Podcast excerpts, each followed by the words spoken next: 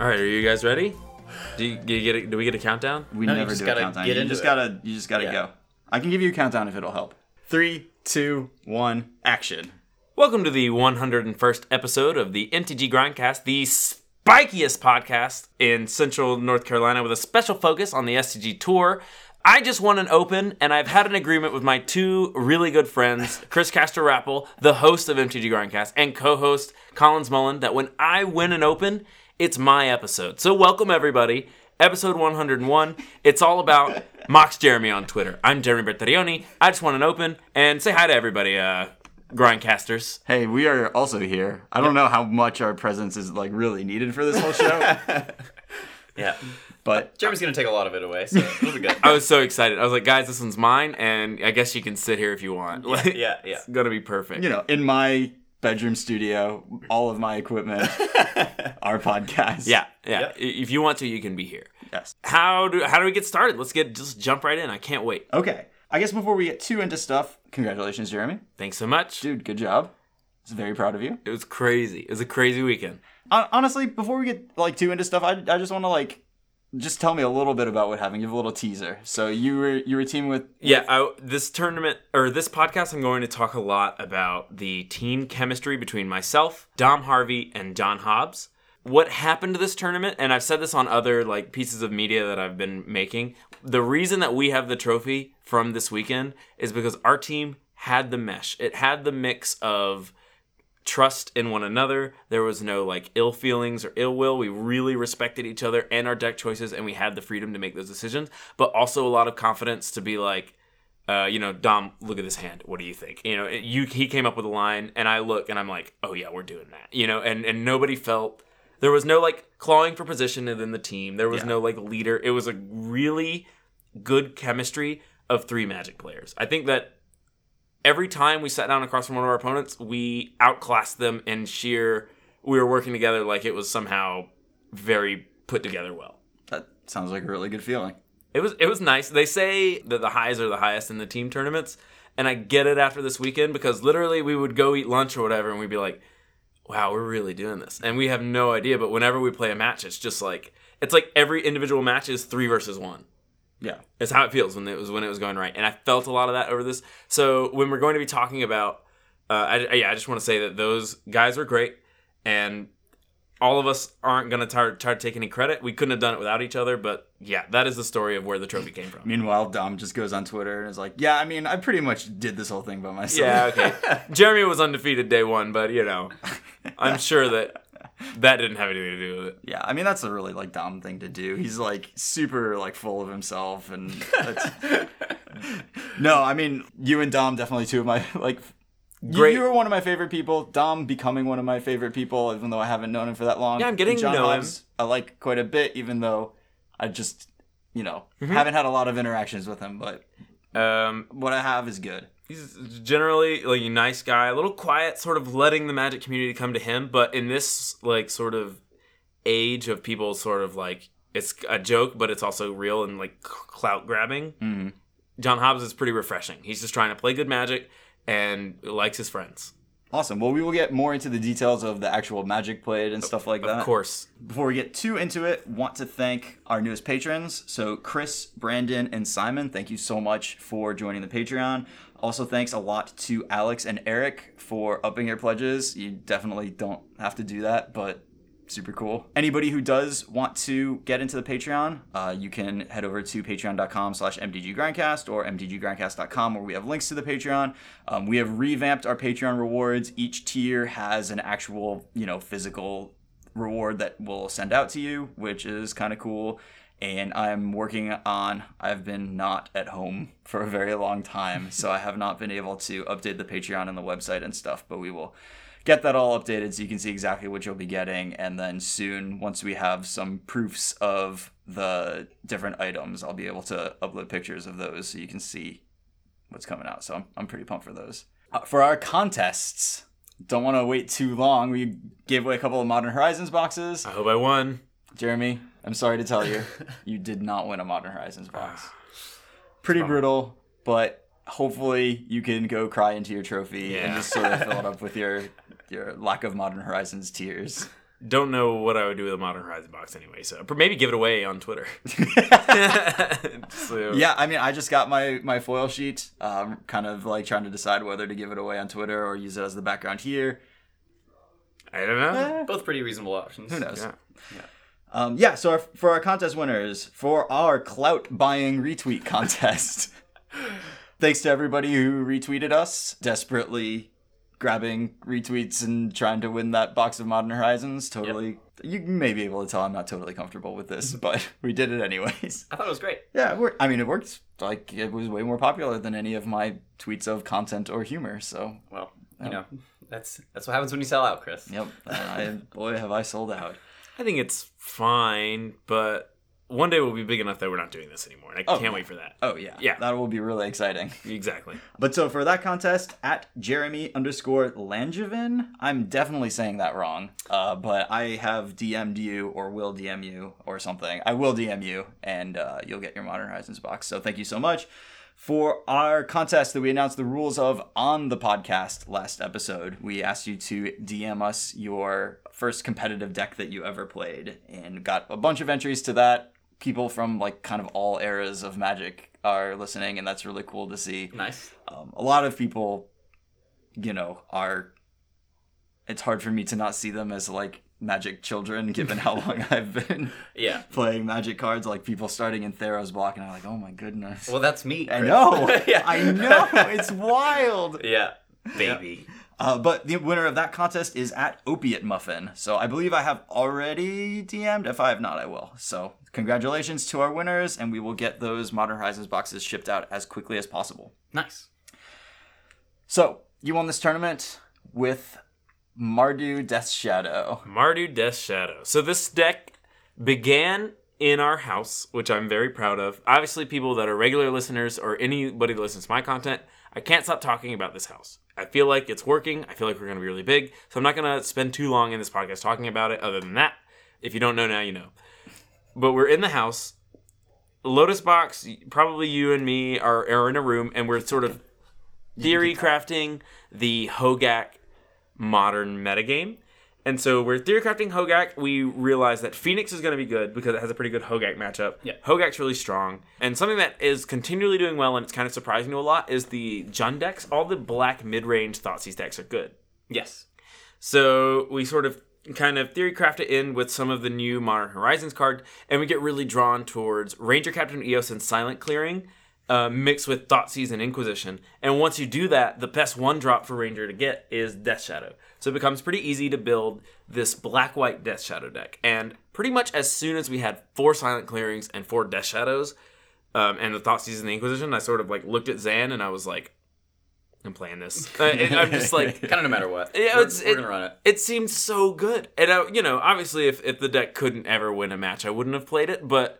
We're going to get to the testing, and it was phenomenal. So we kind of realize over the course of like a day or two that a third color is free. It becomes about what you want to play. The Arcanists um, were really good um, in a Mardu Pyromancer shell, and since we had the Inquisitions and the Thoughtseizes to flash back with the Arcanists, as well as all of our, like, the best removal spells in the format, right? Mm-hmm. Path to Exile, Fatal Push, the you know, kind of gave red the nod, which lets us play Faithless Looting. And all of these Death Shadow decks were playing Unearths, and we kind of kept playing the Unearths just because they were so good with Ranger. But some of those Unearth synergies were way better than we expected them to be. Mm. Yeah. Right, because it, it gives a huge other angle to your Arcanist attack when it threatens to put another threat into play rather yes. than another responsive spell. Absolutely. And Ranger Captain's interesting because um, I sort of have this, like, people call it a headcanon, where you're like, all right, Ranger Captain, do your thing. And he just, like, really grotesquely, like, kills himself. And that causes your opponent to be so stunned that they can't, like, cast spells for a turn. Right. I and, can't believe that guy just, like, pulled out his intestines. Yeah, he just, like, just, like, dies really gross. And everyone's like, I am not going to cast this spell. You know, I have to take a minute. Um, and so since the Ranger can kind of change zones, if you unearth your Ranger and you have the Arcanist... You know, they're probably not going to cast a, a spell that can, like, kill it, right? If they can't cast a sweeper, so you get to just do it again for free. And each one brings a Death Shadow. So, you know, you could see in my camera match against Max McVitie, there were four turns in a row where he just couldn't cast sorcery speed spells. Mm-hmm. And I was pretty sure I was dead to Distortion Strike, which is why that ended up happening. Right. But it was four turns in a row where he couldn't cast spells, and every single one of those turns put a Death Shadow into play also. So the end of the game was I finally had four Death Shadows and made the clean attack, and he was like, yep, I... I, if I could have cast a spell, you would have been way dead. Yeah, I mean, that, and that's what that's just what Ranger Captain does. Like, we've lost games to that where it's just, like, you have to cast some spells in your main phase, and you just go the rest of the game without being able to do it, because whether it's Snapcaster or Dreadhorde Arcanist, like, building these decks such that you can keep unearthing your Ranger Captains is just such a powerful synergy. Mm-hmm. Obviously, then we tested the deck all week, and leagues are kind of were kind of soft that week, I think. Mm-hmm. People were, like, either picking up Hogaak, which we completely mopped the floor with. I was easily undefeated against Hogaak in the tournament. Or we played against Phoenix, and the Phoenix matchup is really good if the card Aria of Flames doesn't get involved. So, like, Thoughtseizing it. But, well, okay, but we're playing Thoughtseizing Inquisition, so it's right. easy to make right, sure that right, that right. happens. Well, um, it's easy to help, try to stop it from happening. It's easy to try to stop it from happening. You, you, have, you have good game to not let right. it get involved. And you're ending the game like on turns four or five in the ideal scenario. Yeah. So it is a twenty cantrip deck, but on the last turn, they pretty much have to rip it because they don't have enough mana to cantrip and then cast it. Mm-hmm. So, you know, give and take. And then if they scry to the top, you just path their creature. So there was a play that I made where I cast a Mishra's Bauble. I looked at the top card of my opponent's deck. It was Aria of Flame, and I just pathed this Thing in the Ice right there because I knew that he had a Manamorphose in his hand, and since I had seen it, if I wait to the upkeep, I'm like, path your creature. He'd be like, okay, if I, he wanted me to have the card, he would have waited till draw step. So I kind of like got in my own head, and I was like, it's likely that he wouldn't cast the Manamorphose in his upkeep if I'd pathed it in his upkeep, but I'm just going to do it now, and I don't think I can lose, or unless he just rips the Aria again, but I'm shuffling it away. But keep in mind that you don't, like, if you're on the Thing in the Ice side of that, you do not have to search for Path to Exile. Yeah. So, but you know, that's where the game comes into play, Chris. I had to get in his head. Right, right, right. Oh, and I've I've definitely gotten got by that. I I don't remember who I was playing against. Oh, I, when I was playing against Edgar in the Envy, he pathed one of my Things in the Ice. I had two cards that I wanted on top of my library because they would let me flip my second Thing in the Ice. Yeah. So I didn't search. And then he pathed my second Thing in the Ice, and I just had to, like, sigh and go, okay, you got me. And mm-hmm. I searched out a land because I didn't want those spells anymore that badly. But yeah, so that that's a sweet, like, complicated decision-making process. The deck really rewards you if you're willing to think about those things. Obviously, you have sort of Collins' favorite element of the deck, right? You have the Fetch Lands, Bauble, Street Wraith. So your turn ones can be advanced. Oh, yeah. Yeah. You can do a lot of tricky stuff. Oh, yeah. It's a lot of fun. And it is. And there's an the reason this deck is so popular is because there are some sevens where you're like, oh, yeah. And, you know, you get to do so much library manipulation in the first without spending any mana, mm-hmm. you know, and then cast the Thoughtseize.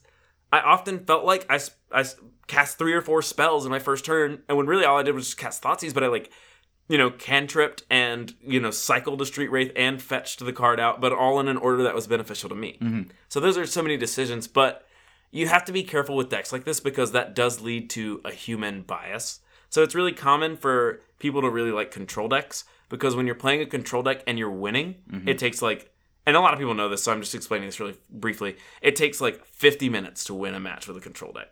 So you're like, wow, I just spent the last hour winning. But it only takes like five minutes to lose against like Burn. So once you lost, you're like, oh, that sucked. But then you get to like hang out with your friends. So if you're winning with control, you're like, I just spent this whole day winning. This deck is amazing. Whereas if you're winning with Burn, you're like, yeah, every couple of minutes I win. And that's like fine. it, like, it spaces it out. So people really do have a bias towards these interactive decks in Magic the Gathering because they get to spend more time winning. And they spend less time losing because when you're playing Burn, it takes forever to lose because you really could just draw the, the card, so it takes them forever. Yeah. So that bias is, like, there with the deck. Well, and you know? People are also really into the idea that the more decisions they make, everybody thinks they're a great Magic player, so mm-hmm. everybody wants to make a lot of decisions, whether or not that's actually helping them right. win matches. See, I felt robbed because when this deck didn't have blue in it, I assumed that, like, maybe it would be a little easier. But it was really hard. Yeah, it was just really hard all day. It was pretty stressful. At Mana Curves on Twitter texted me, and she was like, your life total is always stressing me out. Because I was just like, you know, it's Death Shadow, right? So you're like, oh, I have to be at five. You know, I hope I hope I don't just die this turn, like from him just having ripped two bolts in the last two turns. So there's an element also, if you enjoy thinking, this is the deck for you. I mostly enjoy winning and hanging out with my friends, so I, you know, great. But I'm also, you know, it's hard to come to terms with this, but I guess I'm just the Thoughtseize guy. I like writing it all down, looking at my hand, making a plan to win the game, taking one of their cards and hoping it works. I really just enjoy that a lot. Fair. Reasonable. Also, so, shouts to that, to your uh, Mana Curves clout. Dr- dr- dropping that. Nice. Mirrors texted me. You know, just, yeah. I got the clout. I teamed with Dom. That's like a clout yeah, grab, too. Okay, that's so pretty I, solid. Yeah, let's talk about... Or we're going to talk about the team comp right now, or do you want to go into... What do you want to do next? So so you just mentioned, like, there's all this stuff that you do on turn one, but how about turn zero? Why don't we talk about a Keeper Mull real quick? Because... That's awesome. That's a thing we do on this show. So yeah. Let's let's get back to our roots. So this one actually came from Xan, who also played the deck, and, you know, deck was developed in-house. Xan had a huge hand in it. Uh, Dylan Donegan worked on it as well. I know both of you guys were playing it. I kind of sat off to the side and watched it a little bit and was hoping that Collins would say, you should probably just play Phoenix this tournament. And which happened. Yeah. Perfect. So this is On the Draw versus Phoenix. Uh-oh. We have two Thoughtseizes, a Death's Shadow, an Unearth, a Ranger Captain, and a Street Wraith. Oh. Right. So when when he was telling me this hand, that's exactly how I responded. It starts out and you're like, this is a great hand. Well, uh, but zero lands. So what are we thinking? We're on the draw. Got a Street Wraith. It's a seven? It's a six. It's a six. It's a we six. We get to scry. Because discard- it's a six, I know what the answer is. Yeah. This, Chris, and I think that anybody who's played a lot of Death Shadow or anybody who's like really doing well with the deck is going to tell you, this is a keep. Mm-hmm. And I hate that. Yeah. But I would look at my teammates and go, mm-hmm, we're going to keep this hand. I'm sorry, sorry guys. guys. And you could even brick for a turn and still win. It, you know. Yeah. You get three looks, but, you know, if it's the fourth card, sure. Ugh. You get three looks, and if we don't get there, then we scoop to conceal information. What game is this? Game two? This is game two. They know what we're playing. Dang it. Yeah, you get four looks, and then you can scoop. Yeah, um, we, yeah, you definitely won game one though, so you get another game. Yeah, this is definitely a keep. You have so much interaction, right? You have the Street Wraith to, to get another look deep, and then once you hit the land, one of the most important cards in the matchup is Thoughtseize. They're a twenty cantrip deck, but like if you can take the threats out of their opening hand, they're going to spend the first few turns trying to get to a spot where they're ahead, mm-hmm. and you can use that to an advantage. You have the Death Shadow. How many Ranger Captains were there? There's just one? There's one in the hand. Ranger Captain's really terrible in this hand because we really need three lands to cast it. Yes. We have the Unearth, but like we would need to hit a Faithless Looting to get to like really like slam a jamma with that thing on two, which there is a synergy, right? Faithless Looting, Unearth, Ranger Captain. Turn two Ranger Captain is not a joke. Feels good. Yeah. Yeah. Yeah. Especially if Dreadhorde Arcanist is like about to get involved, because then you're just like... Silence you're not, yeah. you starting on, like, turn two. Silencing starting on turn two, and you probably yeah. have, like, two, four, five to just silence. Yeah. Yeah. Solid. And that's a lot of fun. Yeah, I mean, I, I think that I agree this is definitely a keep. Going down to five in a Thoughtseize deck mm-hmm. is, like, pretty painful. Like, we do have a solid card advantage engine, but that card advantage engine requires three lands in play to start going, which right. is tough on five in your nineteen-land deck. You know, you sometimes got to just take the gamble. If we hit one land, then we start casting a powerful spell every turn, as mm-hmm. long as it's... I mean, if it's a fetch land, we still can't cast this Death Shadow for a while, because y- even if it is a fetch land, because we get three plus two plus two, so we're at thirteen at the end of this if we don't take damage. But... We're hoping to scry a land to the top, draw it, and then, like... I guess we have the Street Wraith, so that puts us to try eleven. Try to get two lands, yeah, yeah, yeah. yeah, yeah. So, but, yeah, I mean, so this Death Shadow could come out pretty early, and... You know, that's what you want. And talk about high upside hands. I think if you do hit your two lands in the first two, I know that's like crazy, but I think that you're uh, like a lock to win the game, almost. You get to cast Thoughtseize into Thoughtseize Shadow. Beep, beep, beep. You know? Right. So they have, to, they have to top deck the Aria. Yeah, which is, you know, pretty good spot. It's a three of. You already took one of them, right? You know, if we're in like crazy, you know. Right, but this right. happens. This happens quite frequently throughout the tournament, that like things are lining up for you because you plan them out with your Thoughtseize, and when you put them in an unlikely spot, they don't always hit it. It feels like they always hit it because when they hit it, it's really like a big deal to you, but they don't always hit it. Right. So let's talk about the deck in so far as like what, what was the deck selection process here?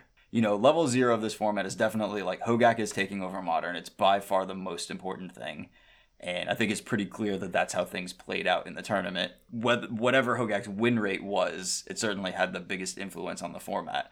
What goes into deciding not to play that tier zero deck?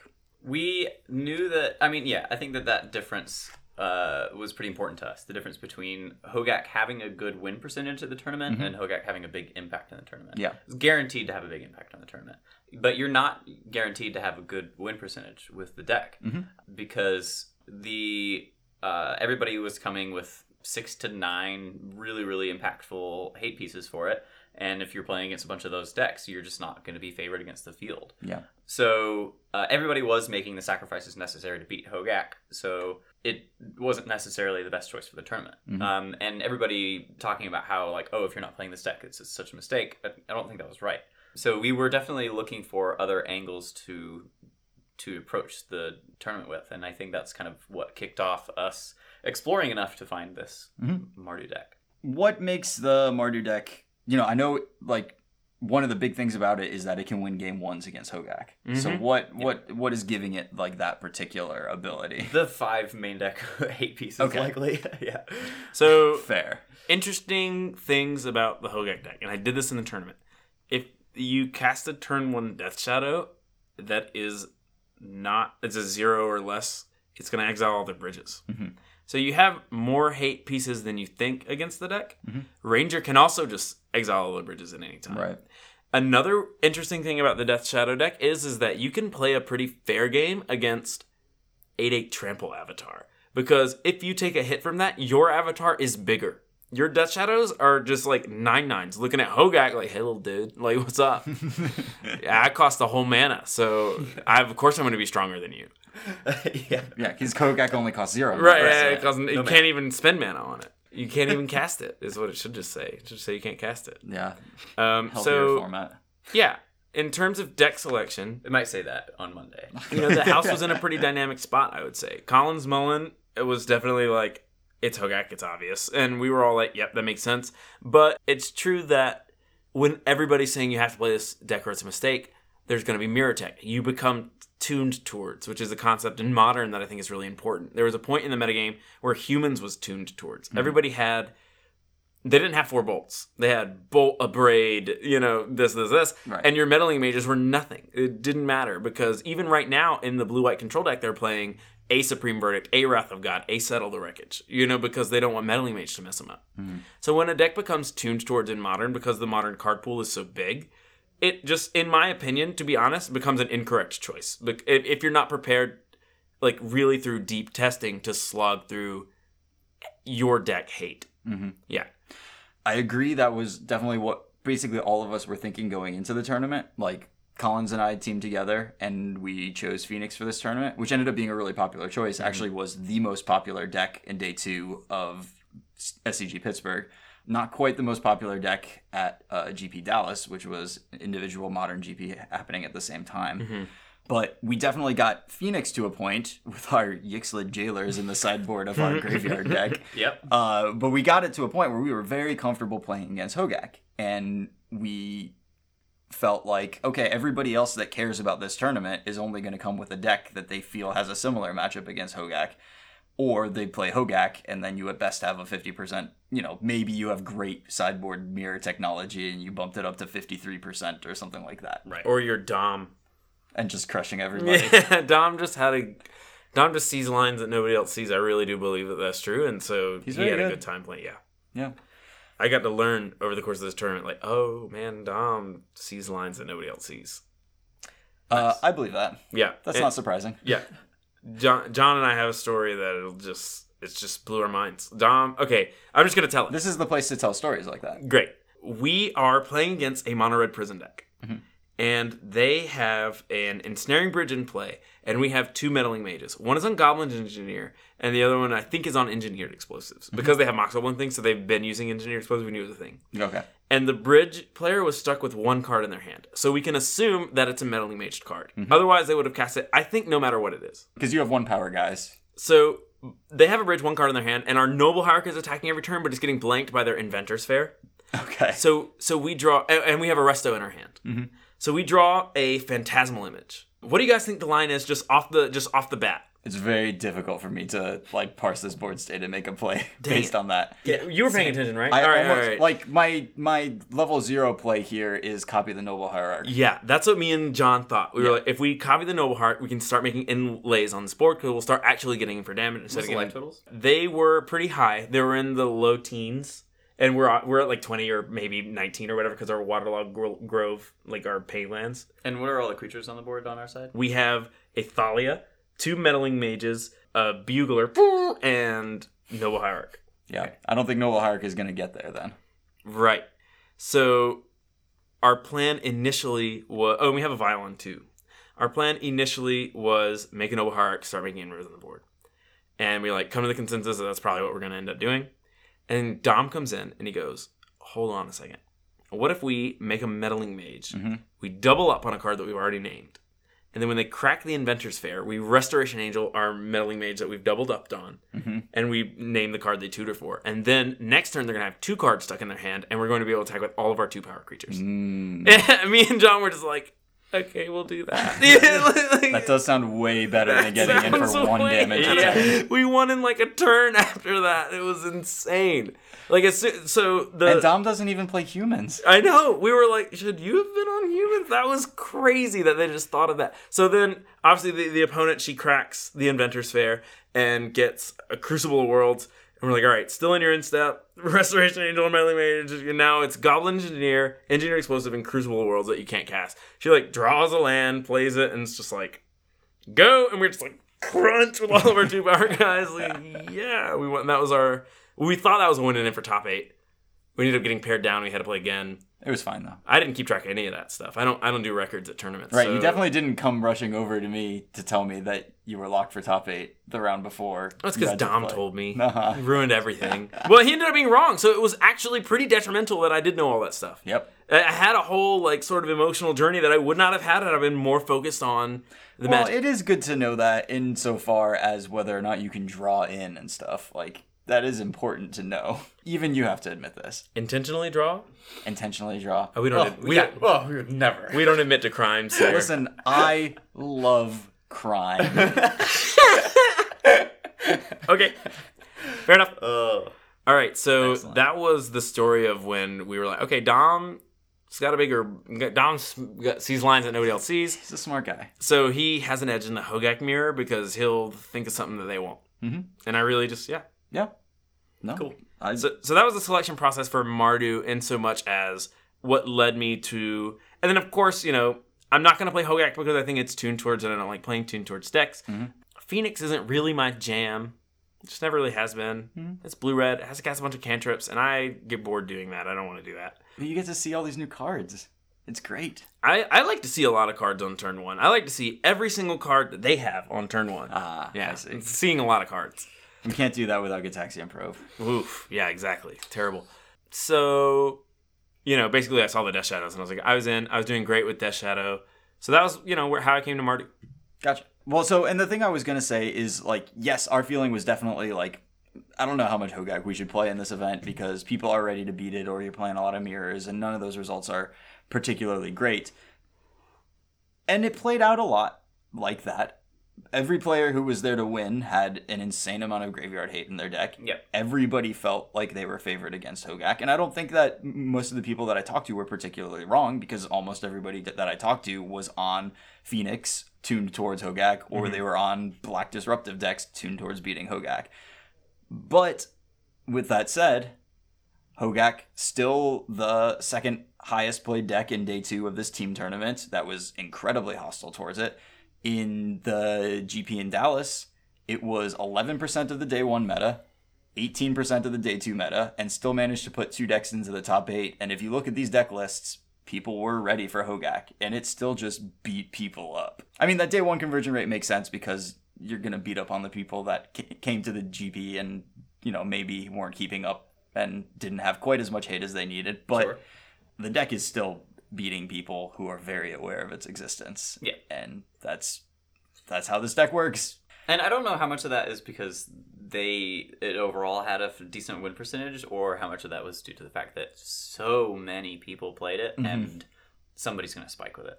Right. you know, right. if, you know, if like thirty percent of the field is Hogaak, there's going to be one in the top eight. It doesn't mm-hmm. really matter if it only has like a forty-five percent win rate or whatever. Yeah. So. Yeah. And I mean, also just because a deck is beatable certainly doesn't mean that it's okay in Modern. Oh, it's certainly not okay. I'd... The lengths at which everybody needs to go to to beat it is, is too extraordinary. We just moved away from having Surgicals in our Phoenix decks. Well, it's like so sad that we have to play yeah. them again. Yeah, everybody got them back out. It's it's brutal. I, I loved having gut shots or just like a lot of lava darts. Like that's great. Yeah, not not so. Um. So yeah, I mean, this definitely felt to me like a very ruined format. It wasn't great. Yeah. I was pretty happy when we were able to step away from it, you know. Just like, oh, okay, don't need to worry about this anymore. Yeah. Uh, for those who were curious, our team tournament did not go quite as well as yep. Jeremy's. Collins played Phoenix. I yep. played Phoenix. I think our list was pretty good. I agree. I was pretty happy with the deck selection process that we came to. Yeah. You know, I came pretty close to playing this Mardu deck, and it was like, kind of a coin toss at the end mm-hmm. between playing the Mardu deck and playing Phoenix. I think that based on the, you know, the breakdown of the tournament, I think that Phoenix was a pretty good choice for sure. Yeah, I think it did pretty well. I don't think you would have won many more matches playing Death's Shadow because yeah. you lost to Chalice of the Void a lot. I sure did. So, yeah. you know, I yeah. don't think even with hindsight we could have done too much better. Sure. We did have to do insane things to our deck list, which involved putting Yixlid Jailer in the sideboard. Yep. Which actually like works out better than you might think. Shaking your head. Your Phoenixes can't come back, Chris. It's a mistake. Okay. Jeremy, this is the thing I'm about to explain. Let me yeah. explain. So, uh, yes, your Phoenixes can't come back, but the important threat in the Hogaak matchup is Thing in the Ice. And Um, actually, what I saw later on, uh, like uh, on Sunday, Xan played against uh, Keith Capstick, and he was de-sideboarding and showing what he was doing. And he and his group had determined that the best way for Hogaak to sideboard against Phoenix is just bring in a bunch of removal spells. Yeah. So he had like double Fatal Push, double Lightning Axe, and brought in the two Assassin's Trophies because those help solve Thing in the Ice, which is a big problem. And then if there's a permanent-based uh, graveyard hate card, then Yixlid Jailer is it. But most people on Phoenix were on Ravenous Traps out of their sideboard, and we were just not really happy with... Sometimes it's good against Hogaak, but it's not good against all of their stuff. And they can just plow through it a lot of the time. Yeah, yeah. Like, you get trapped once, and then you just kind of keep going. Yeah. Trap does close to nothing against an Altar, feels like. Yeah, definitely not great against Altar. Mostly disrupts, like, the here's some power from my graveyard right. draws. And so what Yixlid Jailer lets you do is... lets you not worry about their graveyard stuff, lets you just worry about like them putting stuff on the board, and then when it's time to Phoenix, you can bounce it with a Thing in the Ice, or, you know, we had one turn where I played Yixlid Jailer on turn two, and past the turn, my opponent missed their second land drop. I knew I had a Phoenix on top of my library, so I thought scoured myself on upkeep, and then revealed a secret second Phoenix, and then had to like think really hard, and then lean over to Collins, and then kind of be like, I need your permission to lava dart my Yixlid Jailer here so I can kill my opponent. Do it! Yeah. And, you know, the everything lined up for that to be the right play. Our opponent missed a land drop, so they were already on a clunker. They weren't doing anything. Yeah. Um, so we just wanted to kill him in three turns. Yeah. yeah. And, well, it was... I think it was with the burn spells we had access to, it was, like, very likely to be two turns is, sure. was the, like, real yeah. key there. Yeah. Um, if our opponent had made their second land drop, though, and had, like... done stuff on their second turn, I like I don't think that that's that would be right. I think yeah. like you got to keep the Jailer in play because a good just... Hogaak draw can certainly beat a double Phoenix draw. Yeah. Oh yeah. yeah. Especially if they just alter you, then you're just gonna die. Yeah. So yeah, really looking forward to Monday, and don't know what's gonna happen. I'm a little afraid that they're gonna like look at these results and be like, well, it's not really that much more dominant than like Phoenix was. I I do hope that they look at the lengths everybody is going to beat them as well as its actual win percentages. And to me, that's the way that it's ruining the format right now. Yeah. Is, you know, I played against, uh, when you play against an artifact deck and you want to bring in some artifact removal. But, you know, in my sideboard, I had one Abrade that we right. almost didn't have in the sideboard. Yeah. That's not enough if yeah. they're going to bridge me or Chalice me or something. And right, that was certainly my problem against Chalice. Is mm-hmm. I got Chalice game one, I was like, all right, well, I hope I draw my one of Abrade if they Chalice me. Yeah. It's just... Because I've got all these Yixlid Jailers in my sideboard, right. even though I already have three Surgicals in my main deck. Yeah. It's it's a problem. Yep. If they have a Chalice on one, your two-mana, two-one beater is a way to win the game. That's true, but they tend to have... Okay, so let's talk about Eldrazi Tron for a minute. Okay. Whoa. To me, stop me if I'm wrong, but I'm right. Okay. Uh, Eldrazi Tron is fifty-six cards and four Chalice of the Void. Uh-huh. And the fifty-six cards are really bad.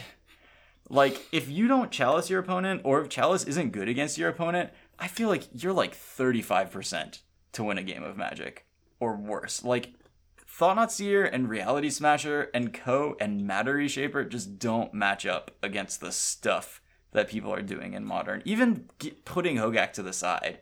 Yeah. And I saw, like, a lot of Eldrazi Tron this weekend. Well, I mean, they have four Ley Lines in the sideboard and four Chalices in the main deck, and that can be some Hogaak. Yeah. Yeah. So... There are two meaningful draws with Eldrazi, like the Eldrazi deck. You have turn one, Chalicer one. Yeah? Or, or turn, turn two, Chalicer one. Sometimes turn two, but hopefully turn one, right? Those are your really good draws with the deck. And then your other tier of draw is turn two, Chal- Thought-Knot Seer, turn three, Thought-Knot Seer, or Reality Smasher. Mm-hmm. Those are the draws that matter. So that's not enough, right, for a deck. You need more than than those specific windows of cards to, to matter, to be good in Modern. So I don't love the deck. I probably wouldn't play it. But I'm, like, pretty much never going to play Urza's Tower, Urza's Power Plant, or Urza's Mine in a tournament ever, so... Even if you get a Charging Monster Star in your deck? Even if you get to play Charging Monster Star? If I played if I played Tron, I would put Morphon in there and name Sliver, and then cast the first Sliver, and then cascade it in the Flying Haste one and shove with all those. Yeah. That happened to Drake Sasser on week one of this of Modern Horizons. Modern. Nice. And I don't... That's that's a cool thing to do. With yeah, that's it. I don't think you get to do that in a Hogaak metagame, though. Or, you know, any other Modern metagame. Yeah, but you yeah. definitely don't get to do that in a Hogaak metagame. Yeah. Well, it depends on what you want. If you want to win, what do you? Yeah. Probably not. That's fair.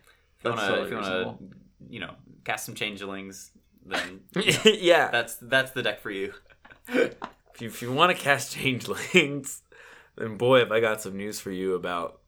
Commander. But five color yeah. Tron slivers. Yeah, well, that too, but mostly you should stick with the four player pods. That's probably for the best. You'll have a lot more fun there. Oh, I yeah. think. I mean, you know, and have a blast too. I don't really know what goes on in those, but people seem to really like them, so have a ball. Cool. Yeah. I'm never going to try to take away from anybody's fun Commander. No, of course not. I'm, I'm being, I'm pretty, pretty sincere. People yeah, seem yeah. to really like those. I don't really get it, but, but I hope they're having a lot of fun. I'm I'm confident that they are. The yeah, like, of course. Like at the Envy, the like special commander section that was roped off, and I couldn't. Go, we couldn't go in we to try even, to like. We, we couldn't even see what it was about. Yeah, no, like we were trying to like grab Parnell to come cube with us, and like we couldn't go talk to him because we weren't allowed in the special commander section. But it was full the entire week. Of course, yeah. I mean, people love commander. Yeah. So some of the other decks that did show up. I don't know. We probably don't want to talk about like this particular metagame no. too much. I'm really hoping for some changes on Monday. And I also, you know, pretty rightfully, I think, expecting some changes on Monday. Whatever they are uh, is fun to speculate about. But, you know, the implications of them will be much more fun to talk about because we'll have a lot more concrete evidence. So, I, I you know. And not only are we hopefully getting a ban, but we're also getting a new set and a new mulligan rule. So it's really hard for me to figure out what's going to happen after this, even if we did know what cards were going to get banned. Even if we knew that Hogaak was going to become completely unplayable, like the new set, maybe kind of modern, maybe kind of minor, uh, new mulligan rule, in addition to all of that, though. It's That's be, tough. It's going to be a whole new format. Yeah. It'll be great. Yeah. Kind of exciting. Yeah. I am I am very excited for post-Monday Modern. I know we don't have any tournaments coming up for that in a minute, but mm-hmm. I think it'll be fun. Yeah. Definitely. And hopefully, because there's a lot of cool Modern Horizons cards that we haven't really gotten to explore, given the shadow of Hogaak looming over the format.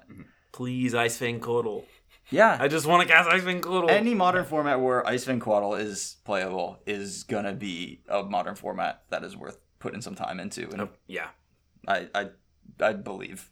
Just to, like, mention a little bit about the like format as it played out. Um, I was pretty impressed with Burn in this format, honestly. Burn was really well positioned. It beat up on Hogaak. Yep. And Phoenix. If you don't two best decks. If you don't have a Citrus Supplier, you just lose to Burn. You never get to block their creatures. They're like all their creatures turn into like Boros Charm pluses. Right. Goblin guy against Hogaak. Yeah. It's yeah. like three hits.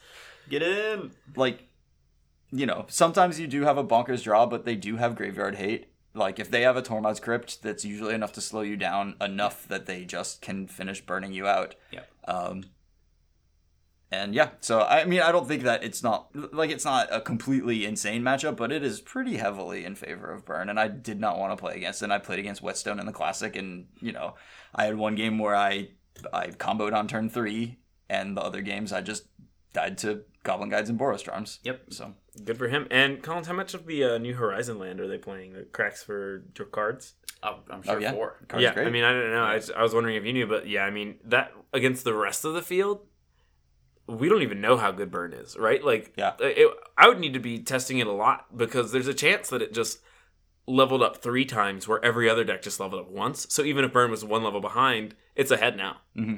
But, I mean, just I mean, I've, I played Burn for years.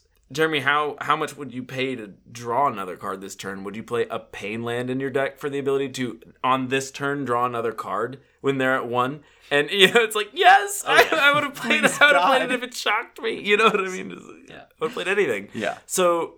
Yeah, four Sunbaked Canyons. Yeah, I mean. I, oh, and I, speaking of those pain lands, that, I mean, you you mentioned the black-white pain land in Death Shadow, but boy, that really does help you control your life total when you've got Death Shadows going on. So something interesting about the deck was in testing we learned that if you're not trying to turbo out a Death Shadow on two, you have like an indeterminate amount, you want to lead on the Silent Clearing because mm-hmm. the fetch lands always represent three damage, but like there were there was a turn on camera, and the commentators missed this, which I which I hated, but, but I, I was against...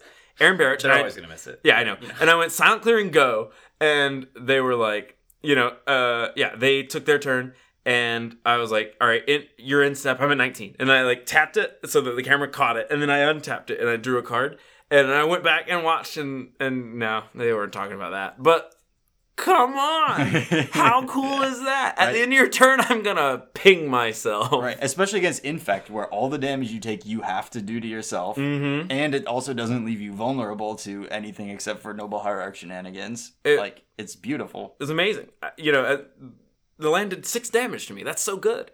That's so good. I guess. And I, I love that that's good. Yeah, definitely.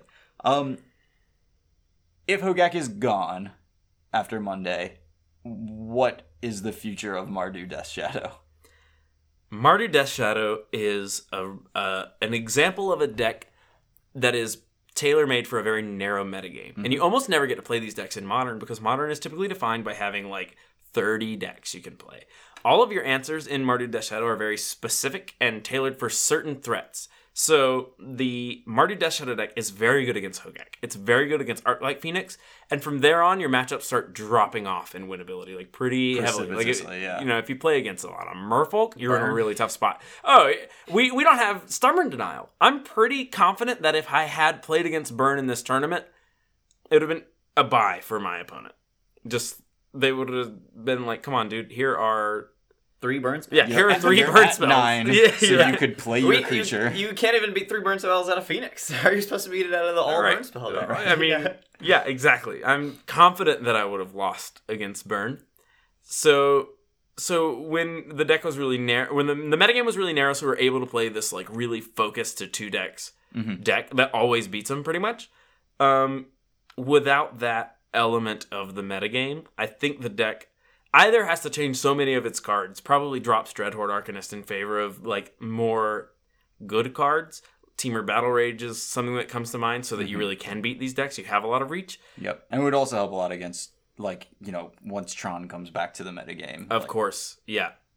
Or your your deck kind of just falls off in unplayability. Mm-hmm. I, I'm, I'm not really hopeful about the future of Mardu Death Shadow. Right. Um... But if nothing else, we know that that core of Thoughtseize, Death Shadow, Ranger Captain of Eos, uh, Painland. Some Unearths. Some Unearths. Like that core with some other color tailored to whatever you expect to play against likely will have a place in Modern for the foreseeable future. I'm I'm optimistic. I wouldn't be, you know, I wouldn't be shocked if no, but there are turn sequences that are much more powerful than I expected out of the deck. Mm-hmm. So maybe. Yeah. Ranger Captain does a whole other thing than what we all thought that card did. Yeah. Yeah. The the way you can just chain silences is mm-hmm.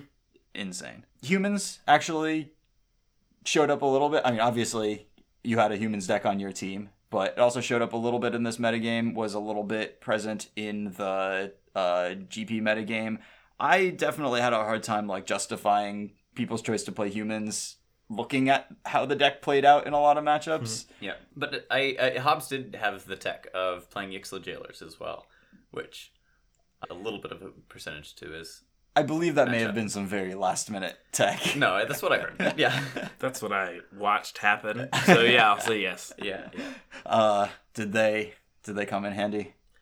Hobbs won a lot of his game ones against Hogaak. Weird. I also think really weird, but, you know, when I was talking about that implicit trust, mm-hmm. sure, dude, whatever, do your thing. I'm glad you won. Yeah. And I don't honestly really know what was going on over there a lot of the time, but he would just look at me and be like, oh, I want to go hooker. And I'm like, great.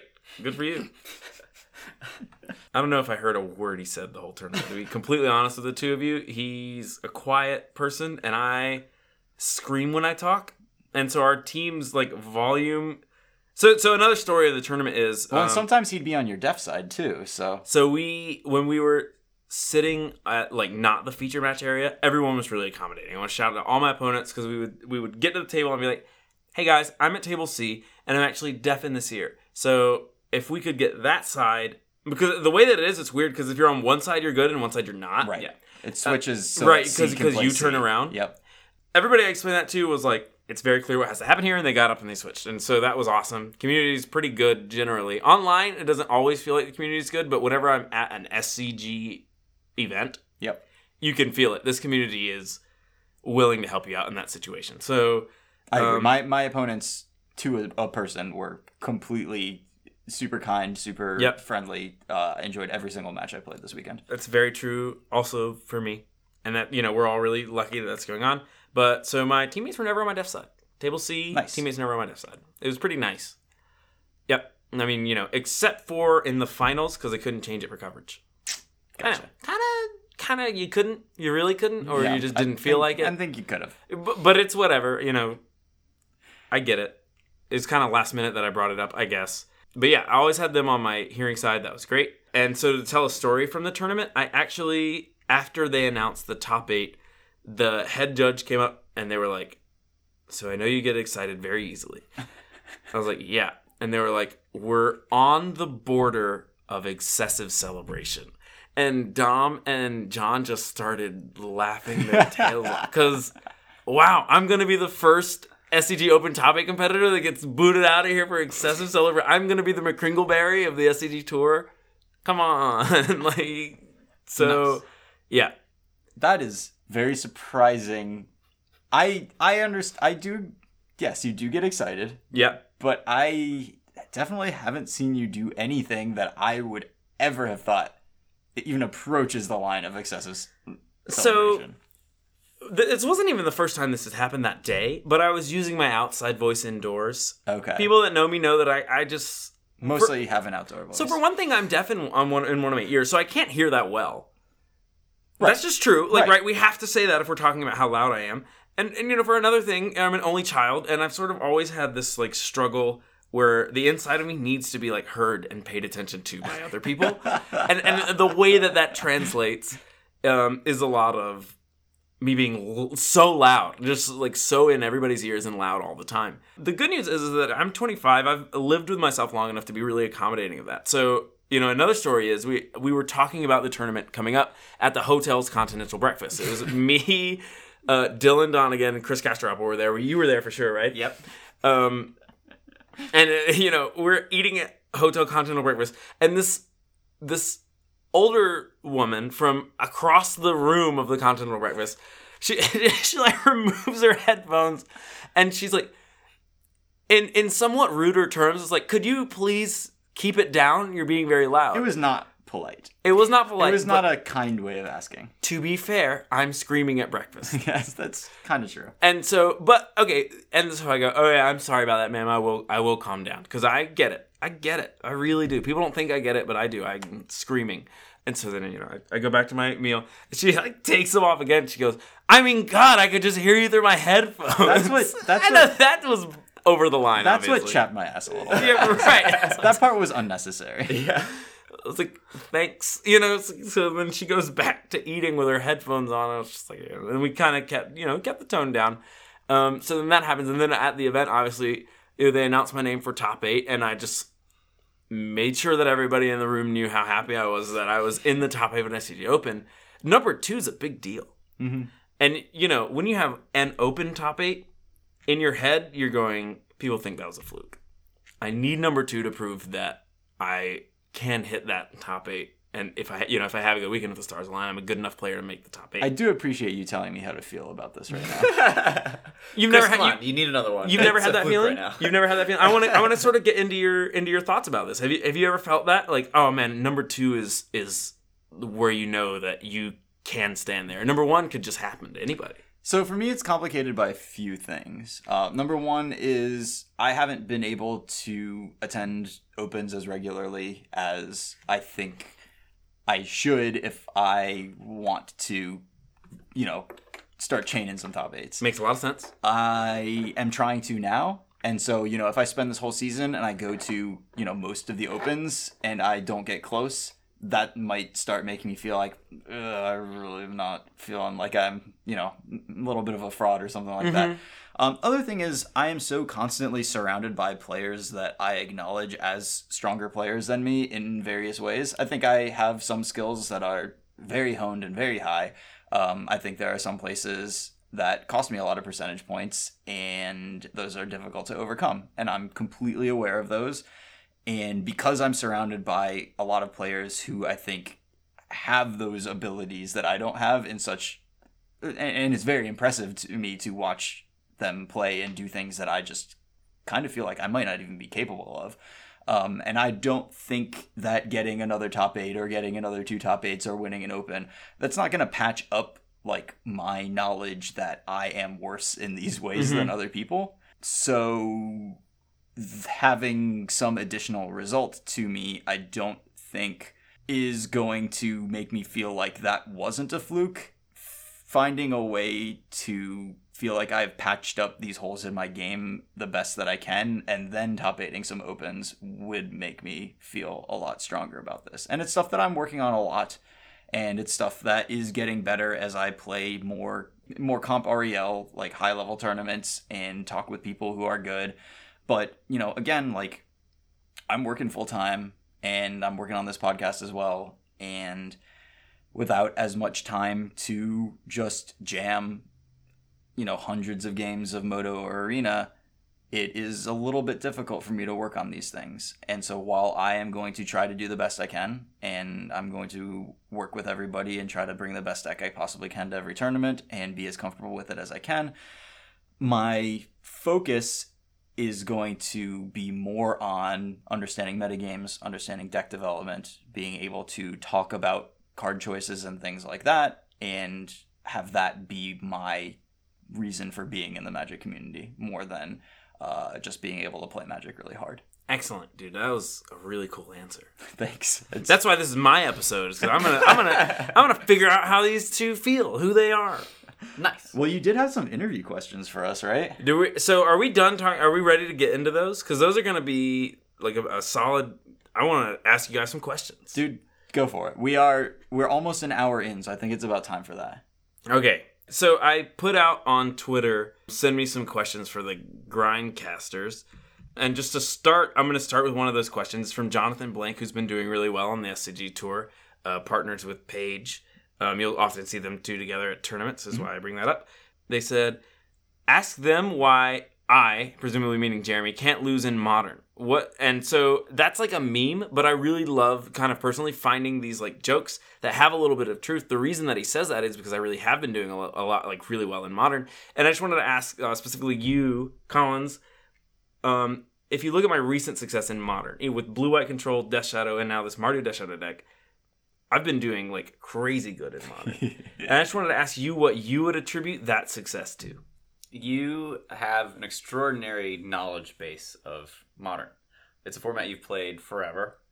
And, you know, you always talk about Modern Mondays, old school. That's, that's you know, back when you were living in Wilmington, going to Cape Fear Games, Modern Mondays was your thing. And you always played it, and you always got excited. Mm-hmm. You always went to Moe's beforehand. It's Ooh. just something you've always been, like, loving, you know? Yeah. So Modern's been a part of you for probably...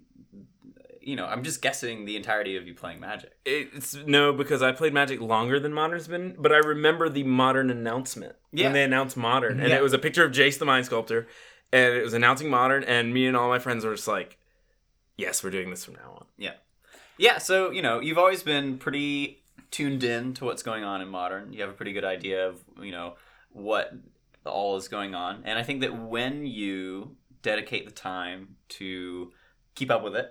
Like, pretty proactively, like, you know, jamming games regularly, knowing what uh, the metagame looks like right now, knowing what, you know, how all of those games play out. You just have all of the knowledge base that you need to be able to capitalize on that. Um, and I think that lately you've been really putting in the work to do well in those formats, and, you know, we're just seeing it play out. It is true that I feel like I haven't, you know, when I Thoughtseize somebody, I know so much of what's going on. Yeah. In terms of just the history of their deck. Yeah, you know, I I just said, honestly, during this podcast, I played Burn for years. Yeah. When Modern first came out, it was the deck I could afford, right? As, like, a teenager. Mm-hmm. I definitely bought, like, cards that are so much money now for, like, the whole deck was, like, ten dollars when it first came out. I just bought the whole thing. Right? The specialized were, like, five dollars, Chris. The deck was under fifty dollars easily. I, I had the money to make it as, like, a, a crappy sixteen-year-old who doesn't have any money. So I built Burn.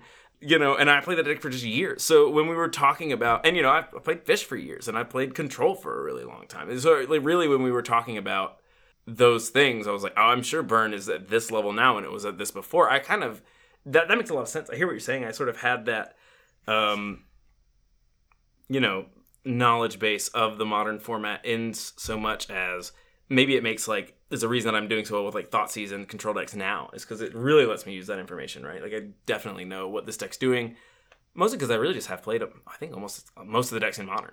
But did something change? Because you're winning more now. Yeah, well, he's right that I've been putting the work in. So a really important moment in my growth as a Magic player. Obviously, we're you know the house has been great, but a really important moment was Jonathan Hobbs made two finals in a row. Mm-hmm. And I was on the couch with Collins. It was back when just us lived together. And I was like, man, can you believe that Jonathan Hobbs made two finals in a row? And Collins was like, yeah, absolutely. He's been putting the work in. And I was like, I could make two finals in a row. And he very honestly, very candidly said to me, he was like, you would have to put the work in.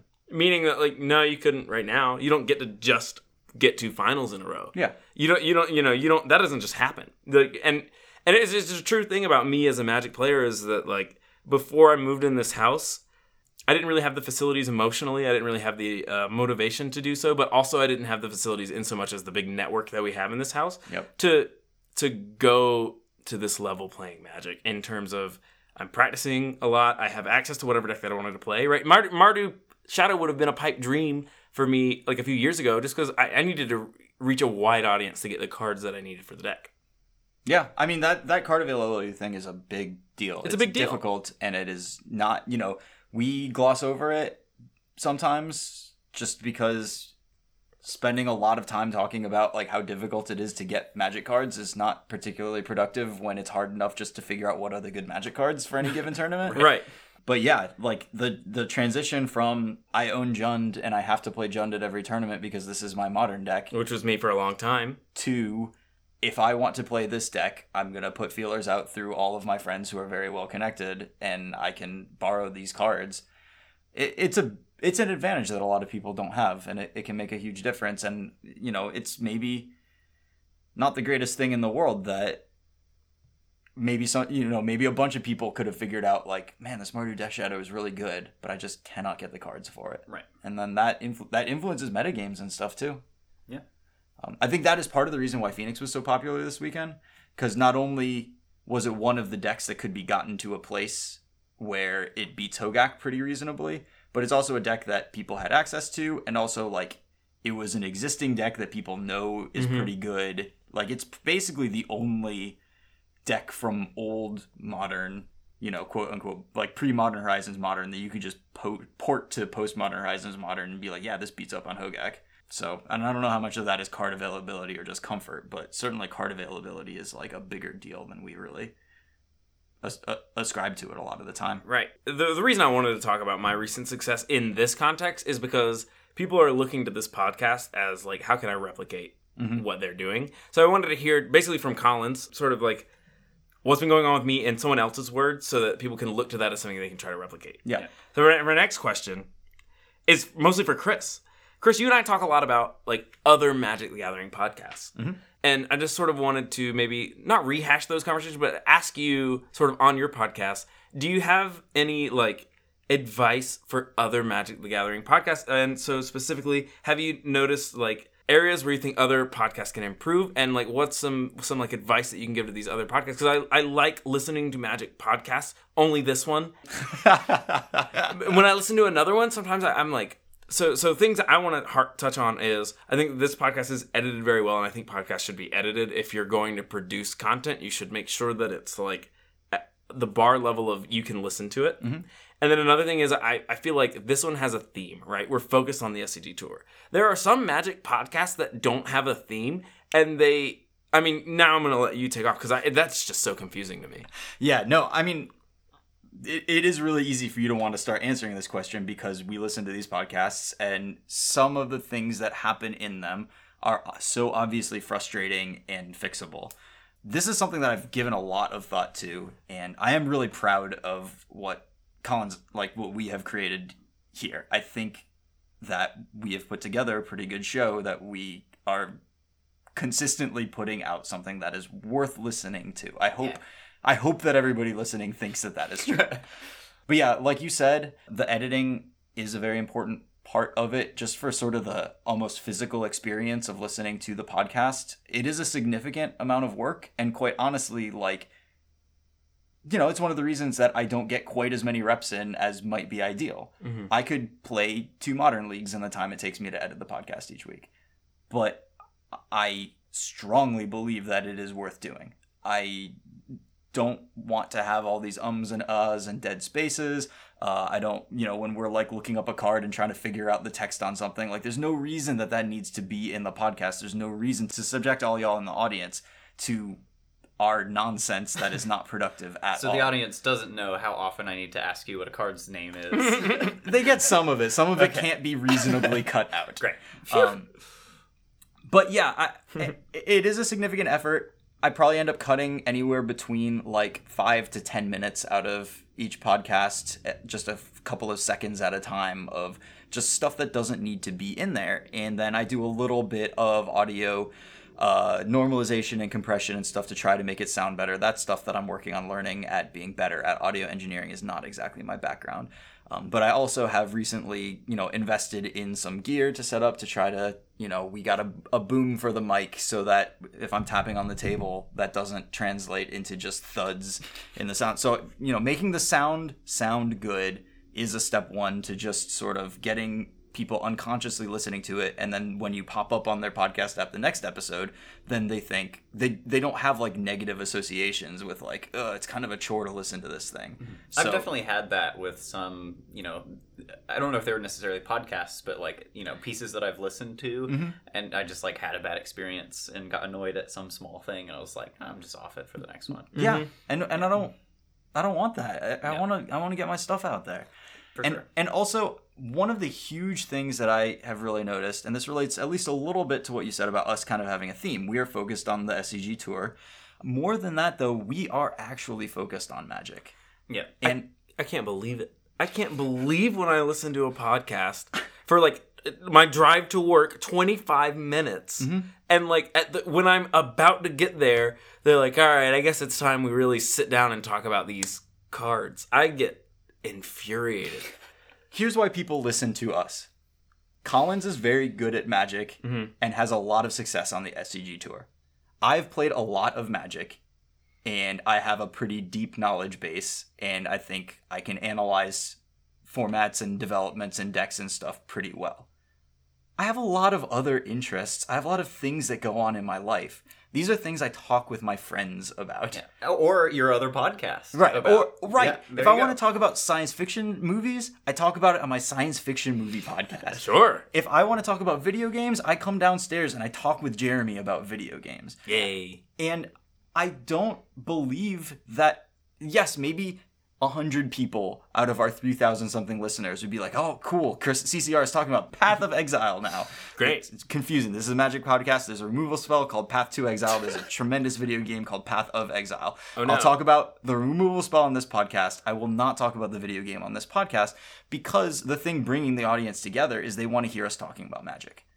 And every time that I'm listening to one of the other podcasts, and it's not just one, it's a lot of the other podcasts, and they just spend a lot of time talking about not Magic the Gathering, it just is a little bit frustrating because I know why I'm tuning in. Right. And sometimes they hit on stuff that I'm like, okay, that was kind of interesting. But sometimes they're like giving their opinion on a movie that I haven't seen. Mm-hmm. And I that's not that's not why I'm listening. So focus. Focus is really important. Sure. Um, yeah. And I think that's one thing that, you know, sometimes we get off track. But a lot of times it's just, you know, joking is fine.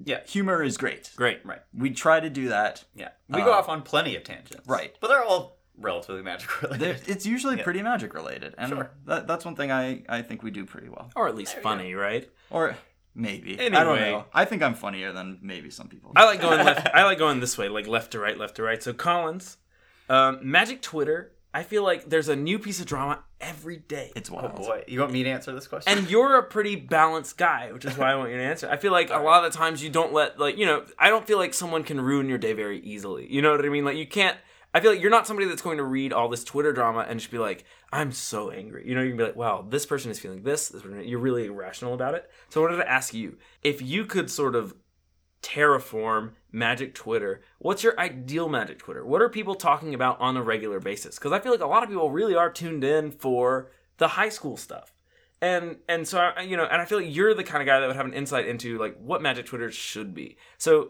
so, what is your ideal Magic Twitter? Like, what would you love to see when you got your phone out? Exclusively people making fun of the one person who doesn't like intentional draws badly enough. But that's all I want. All I I just want, oh, and, and it's great man. because that is all my timeline is right now. Right. It's just people making in, bad intentional draw jokes, and it's just wonderful. It's just the best that Twitter could possibly be. I don't know. The it's tough because I think Twitter is a platform that pretty specifically encourages the kind of drama that we've been seeing. I don't think that the kind of tw- Twitter drama that the Magic community has is specifically, I don't know the word here, but I don't think it's it's contained to just the Magic scene. I mm-hmm. think that that kind of drama just is, you know, very ingrained in our culture, and it's always kind of been a little under the table and behind the scenes mm-hmm. a little bit. That, you know, high school drama stuff has just always existed. But Twitter has brought it to the limelight in ways that are unprecedented, and which is crazy. So, you know, I think that it's just kind of gonna be a mainstay of Twitter. That's just what you're getting into mm-hmm. when you give essentially every person a soapbox to stand on. I don't think ever before we've existed in a, a, a setting where everybody gets to have their voice heard so well as they do now. Like, you know, anybody on Twitter right now could likely make a big statement and it would filter through all of the Twitter we see, and then that is just bound to cause drama because people aren't very good at uh doing things in a non-dramatic fashion. Plus people don't get their platforms due to the fact that they're like thoughtful, well-reasoned, like interesting people. Like sometimes you get a bunch of followers because you top eighted a bunch of S C G opens. Yeah. And that doesn't mean that you're particularly good at presenting sure. yourself on the internet, and you right. might struggle to. Yeah. And I think that I probably hinder myself on Twitter because I am so reserved. I don't tweet a lot. Right. When I first met Jeremy, he knew that, you know, putting myself out there on social media was a huge, like, fear of mine. And Jeremy did a lot of help for me to try to break through that a little mm-hmm. bit. And, you know, but that still exists to a certain extent for me. And I, you know, I still try to be a little more reserved and stuff. But I am sure that I am not nearly as popular on Twitter as I could be if I really, really capitalized on it all and just, like, you know, put more opinions out there. We got to start making some more memes. That's yeah. that's the key. Right. So is that is that what it is? Like, if you could have your ideal Magic Twitter, somebody, it's is it Magic memes or what? Like, what do you want? You want sideboard guides? You want memes? What's the best piece of Twitter Magic content that you see? Um, memes are great, and I think that that, that kind of thing is is really what Twitter can be well utilized mm-hmm. for. Because what do people really want out of Twitter? Twitter, right. Twitter is a tool that people use to stay connected with other people. That's just what social media is. You know, you're you're you're. It's an attempt to stay connected and stay relevant in some way. And uh, you know, what do we do when we're hanging out as friends? So we're making jokes, and we're you know, and there there might be like a little bit of like specific like dialogue of like you know talking about strategy or whatever, but you know a lot of the time it's just like you know people trying to have fun and make jokes and bond over things and stuff like that. And you know I think the memes are great for that and everything. Great. And uh you know memes coming from just like other like various talking points in the community is just bound to happen, like with the intentional draw stuff right now. That's just a big part of it, you know and that's the current thing that's going on on Twitter, where everybody's talking about Um, the other thing that Twitter does really well is provide instant communication. So yeah. when somebody plays a deck in a tournament that they really liked and they did reasonably well, you know, even if they didn't show up in the top eight or something, but they like top sixteen with it, or just felt the deck was really positioned and they won the matchups that they felt that they were supposed to win, just communicating like, here's my list, here's what it's good against, here's why I made these card choices, and you can get that out there in like really quick form without having to do a whole article, and then people can go, okay, cool, let me try this list that's right here. Yeah. Um, Twitter's a really good medium for that sort of content as well. For sure. And I think one of the dangers about Twitter right now is that, you know, we all know the the, the rap that the YouTube comment section gets. It's pretty toxic. Yep. And people are just spewing opinions and dogpiling on people and stuff like that. And Twitter can get pretty dangerously close to that a lot of the time, where, you know, yeah. whenever there are polarized sides to an issue, people want to jump on one, and people really want to tear down people on Twitter. And I think that we need a lot less of that. I think people need to be more understanding of others, just generally and specifically on the internet. I agree. Um, it's really easy to forget that there's like a human on the other right. end of the keyboard. Yeah. And uh, another thing that happens a lot is that people see like a mistake that somebody makes, and then they use that mistake to completely define their entire image of that person. Mm-hmm. And that is pretty easy to do on the internet and pretty toxic. And yeah. seeing that element play out and then snowball effect itself into mm-hmm. like, now there are certain people, especially on the Star City Tour, that have these like really defined, narrow views of other people. That can be really dangerous, because you know when you're a regular on the S C G Tour, you go and you interact with these people like in person. Mm-hmm. And uh you know when a majority of your interactions with other people are through the internet, that can get really polarizing and snowbally and can warp your perspectives of people. For sure. But then when you find yourself in the same room as the other person, you can be like, oh, you know, all right, this is a legit person. Mm-hmm. And, you know, you're more likely to respect that person in, in, in person. Yeah. I mean, it's um, so difficult for me to get to know people at all through the internet. You know, like, yeah.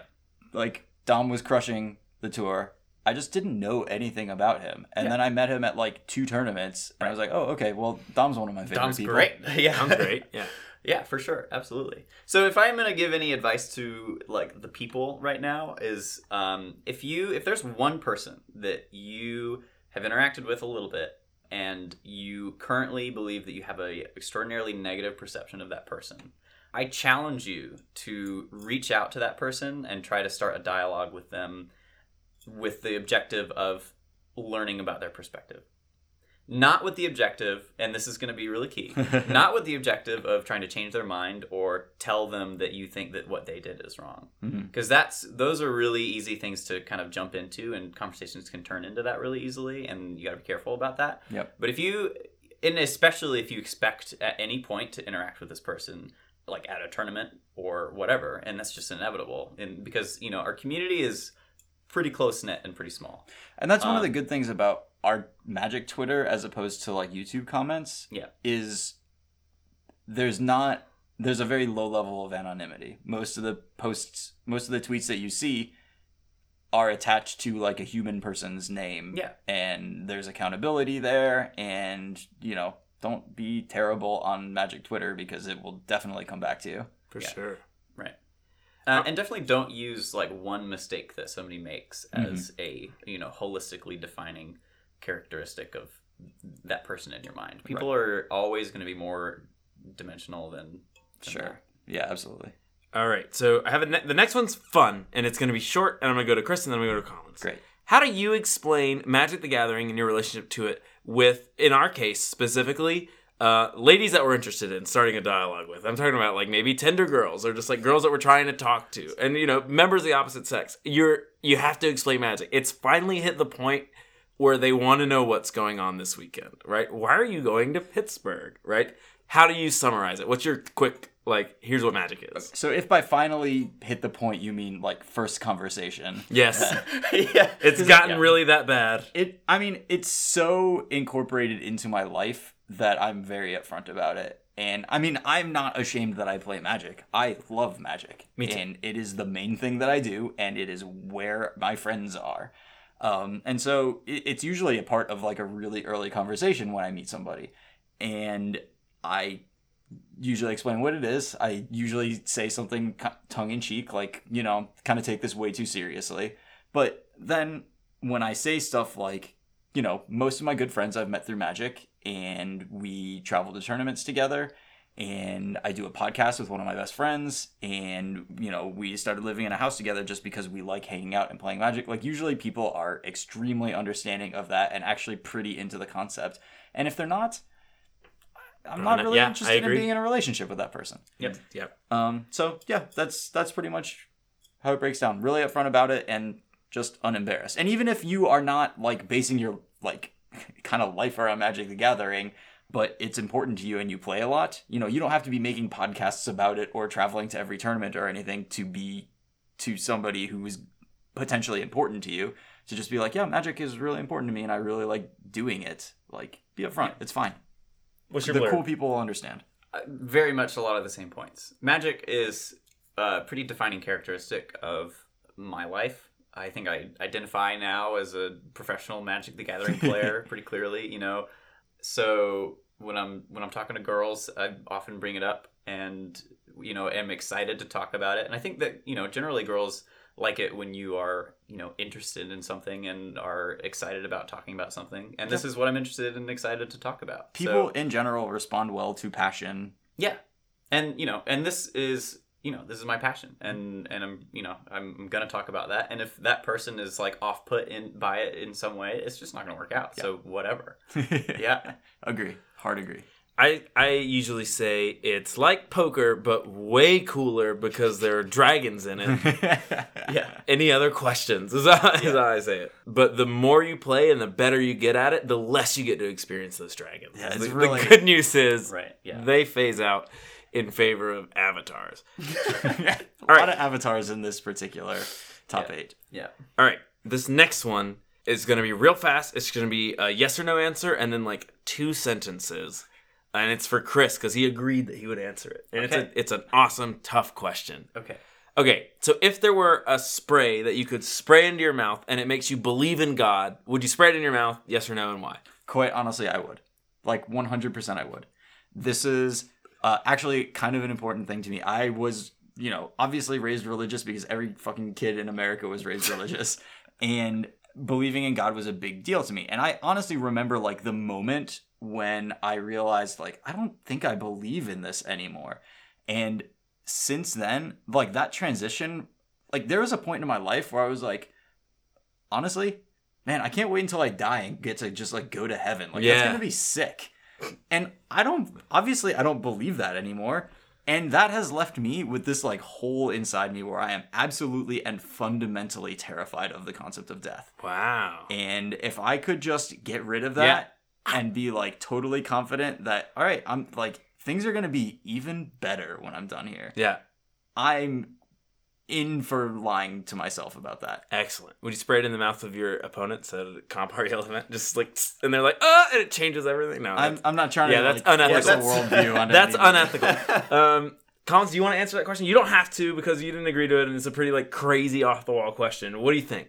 I think that my like spiritual relationship with whatever it is that we don't know about has evolved a lot over the past couple of years. Um, you know, I also grew up religiously, was made to go to church every Sunday and all of that stuff. But I had my sister to go there with me every week, and we would just kind of talk about it all. And we kind of independently on our own just decided that all this stuff didn't really make any sense, you know? And and and that was a hard conversation to have with our mom specifically, not really because we thought, and this, I might go a little too deep on all this, but but anyways, yeah, I, I won't go that deep into it, but I don't, yeah, I don't, I don't think that I would spray anything in my mouth that would make me not be in control of my opinions of things. Yeah, I mean, that's, that's probably the honest answer, right? Is yeah. like, you don't want to change the person who you've like developed into in such a meaningful way without yeah. it being like something that naturally happened, right? No, you spray it in your mouth if you believe in God. Right. I wouldn't, but I think I would keep that spray in my room, just, in yeah. my nightstand. Just lurking. Oh, yeah. Always, you have that out. Mm-hmm. Yeah, you yeah. have the out. No, I can. I could just spray that in my mouth and believe in God. It really just has been that day. So yeah, my answer is no, but I would keep it around. Fair. Yeah, I, I would also want to make sure that I'd be like a cool, like I wouldn't be trying to voice my beliefs on others or care particularly what their beliefs were. Like I wouldn't want it to affect me in that way at all. You don't know what this mouse spray is going to do, Chris. It's going to make you believe in God. That's a different person. Yeah. You being cool when you believe in God means something different, right? Because then you really are trying to voice it because, oh my God, you guys don't understand. Honestly, you have to get into heaven. Yeah, and I mean, ultimately, that probably doesn't work for me. I really just want a spray that makes me, like, not, like, stay awake at night thinking about death. Oh, that spray costs a little more, so we didn't get it. Okay, well, next, maybe maybe when we get some more patrons. Yeah, we get some more patrons, we can afford that spray. Great. Right um, now, we just have the really messed up one that makes you believe in God. Okay. I have other questions that I'm sure you've been reading that you're pretty scared of, but we've been going a long time, and we might just save it for the next time I win an open. Look at this one. You don't want to answer this right now. What killed Hollywood? Yeah. Okay, did we or did we not spend an entire section of this podcast talking about staying focused on Magic the so, Gathering? So, Magic Talk should be at the beginning of the Magic podcast, but now this is my podcast. I want it open, and we're yeah. derailing it a little bit. But new, new podcast, new recording. We can stop recording, start a new one. Yeah. Jeremy's podcast. Jeremy's Ask podcast. Chris and Collins questions. Yeah, well, I don't know. I want the pe- People listen to this all the time, and you guys have only talked about Magic. You've been doing such a good job of that. And we've already covered everything in the dead modern metagame and the unknown M twenty standard we're not talking about right now because it's so fresh that, like, Literally what are we going to say? Haven't played I like a game the, of it yet. I like the yeah. dinosaur that pings other dinosaurs because your Ripjaw Raptor draws a card. I'm a genius, right? Like, who cares? Like, that, that I think that right now when tomorrow I'll, like, actually have an opinion. Right. That's, that is actually exactly why we didn't talk about that stuff today. We do not know yet. And next episode is going to be our M twenty set review, and this one, just because of the like way that M twenty came out and stuff, will have the benefit of us having played a number of games of M twenty Standard. Right. Or at least birded a number of games of M twenty Standard. That'll be new for our set reviews. Yeah, yeah. Yeah. So that should be good. Going to be working on... I will not be able to go because I am on vacation with my family, but everybody else is going to be working towards S C G Worcester, which is week one Standard. And yeah, we will get kicked off with that. Yeah, it'll be great. So, you know, because of those factors, I did kind of want to take some time to, to ask you guys about questions that the viewers are never really going to hear outside of the context of I'm going rogue and taking an episode. Sure. And that's just true, right? Like, like Colin's insights on Twitter were really good, in my opinion, right? And but they're never going to hear that because you guys have to always talk about Magic. And then your insights on podcasts. This is added in later in editing. Your insights on podcasts.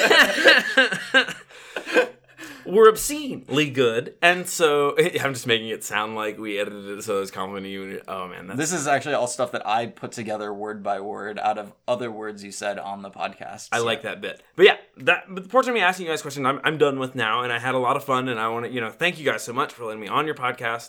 Uh, I know we joked that I was like taking an episode and stealing it, but you know you both you guys both let me do that, let me have my time.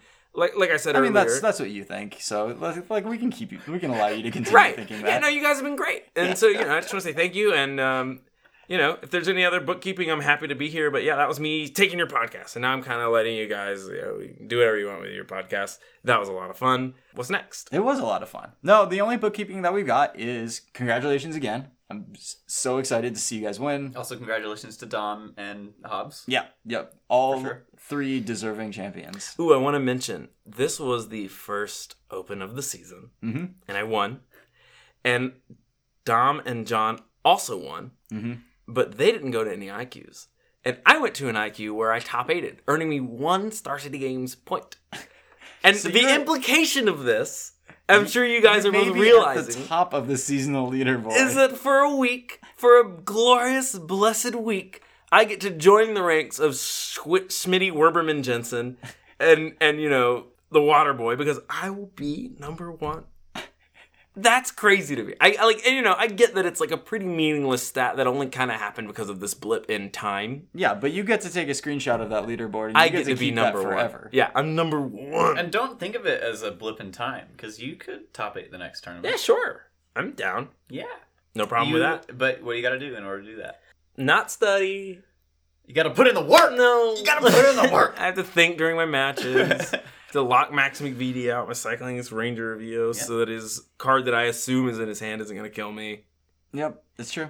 Yep. That's what you got to do. So thanks so much for the congratulations. Yeah, and I wanted to bring up that, like, funnily enough, I'm going to be number one. Also, funnily enough, I worked really hard to get into the top thirty-two. I started pretty late in the season last season. Mm-hmm. Uh, top thirty-two awarded one bye, which I didn't get at this tournament because team it's a team event. Because it's a team event. Um, so I didn't get to use that buy, and now I'm going to be into the top sixteen, so I'm going to have two buys just for current season. So all your work is just completely wiped out. Very much didn't matter. Yep.